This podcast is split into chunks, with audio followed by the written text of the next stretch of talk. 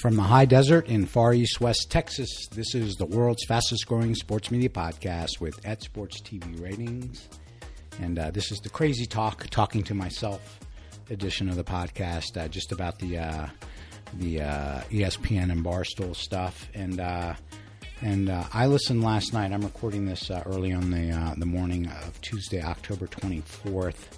And Monday night, I listened to the Press Box podcast from The Ringer with uh, Bryan Curtis and David Shoemaker, and uh, and that was really good as usual. I thought uh, I thought Curtis brought up uh, some interesting angles, uh, particularly on the uh, on the barstool stuff, but they also weighed in on on the Alex Mather of the Athletic's comments to New York Times, Bro Slayer.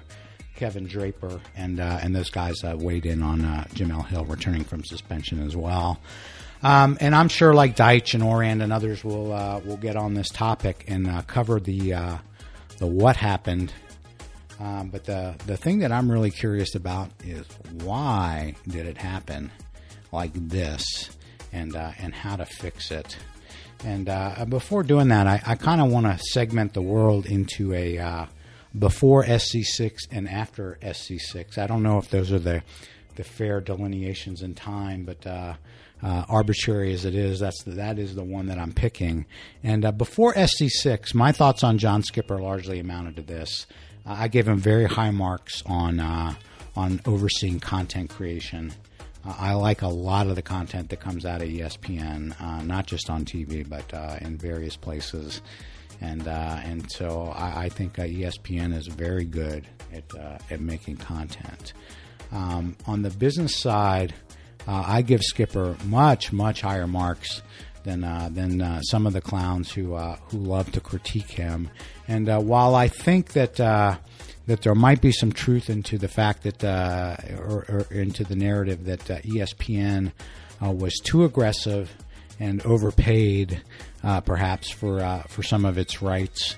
Uh, while there might be some grain of truth in that, there's definitely a grain grain of truth in this. If ESPN didn't have the NFL and the NBA right now, uh, the narratives would not be about, you know, pretty pretty middling uh, subscriber declines and ratings declines.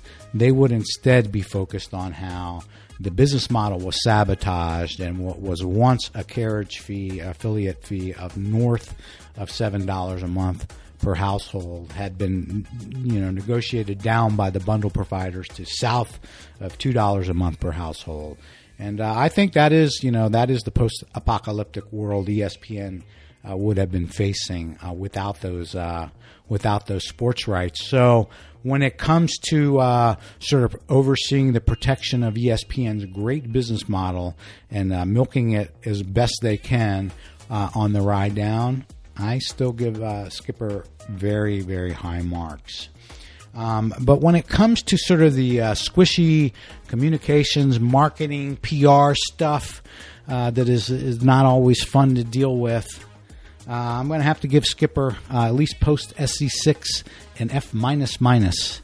And uh, I'm trying to think about how it is that he arrived at getting this F minus minus grade on some of this stuff, uh, particularly like this stuff with Barstool where it is very, very legitimate, and I'm certainly not the only one thinking it, uh, to think that, come on, John Skipper, you knew all this stuff. The, all the reasons that you listed for canceling Barstool, they were true before you launched Barstool, uh, Van Talk. So, what's up? Why did this happen? What is the reason that this happened? And uh, my theory is this there are no pessimists in, uh, in, in trusted positions of leadership at ESPN. They are all optimists. And this is what happens when everyone's an optimist. And I got to tell you, it's one of the greatest things about sports media. It is overflowing with smart, high energy optimists. And if I'm John Skipper, I would much rather work around those people. Uh, give me give me the optimist. You know, I want to be surrounded by the optimist, uh, and that's all well and good when things are going good. But when you know when the world is a little bit ugly, uh, uh here's what didn't happen that should have happened. You know, somewhere in the chain over the last few weeks while they were doing this barstool stuff, there should have been some trusted pessimist who went to Skipper or went to whoever was in, you know whoever had the responsibility for this decision, whoever Skipper delegated it to, and said, "Look." There is high risk here of uh, blowback, and the upside is just not that much. So why are we fucking around with stuff that has high downside but not much upside? A pessimist does not want to do those deals. I mean, pessimists will say no to everything, even a good deal. Usually, you know, usually no is the first thing. But a pessimist certainly, certainly will not do a deal where there's way more upside, way more downside than upside. And this is always what the Barstool uh, deal looked like to me. I confess my pessimism uh, on in in many ways, uh, and uh, and uh, I, I, you know I, I get I get wanting to be surrounded by optimists, but John Skipper, F minus minus here, buddy. You need a trusted pessimist. And here's the thing. I think you have some of these people in your organization, and what it tells me is you don't trust them. So maybe that's the thing to fix, uh, because uh, this is this is an egg on your face that could have easily easily been avoided, but you didn't avoid it. So that's it for me. See ya.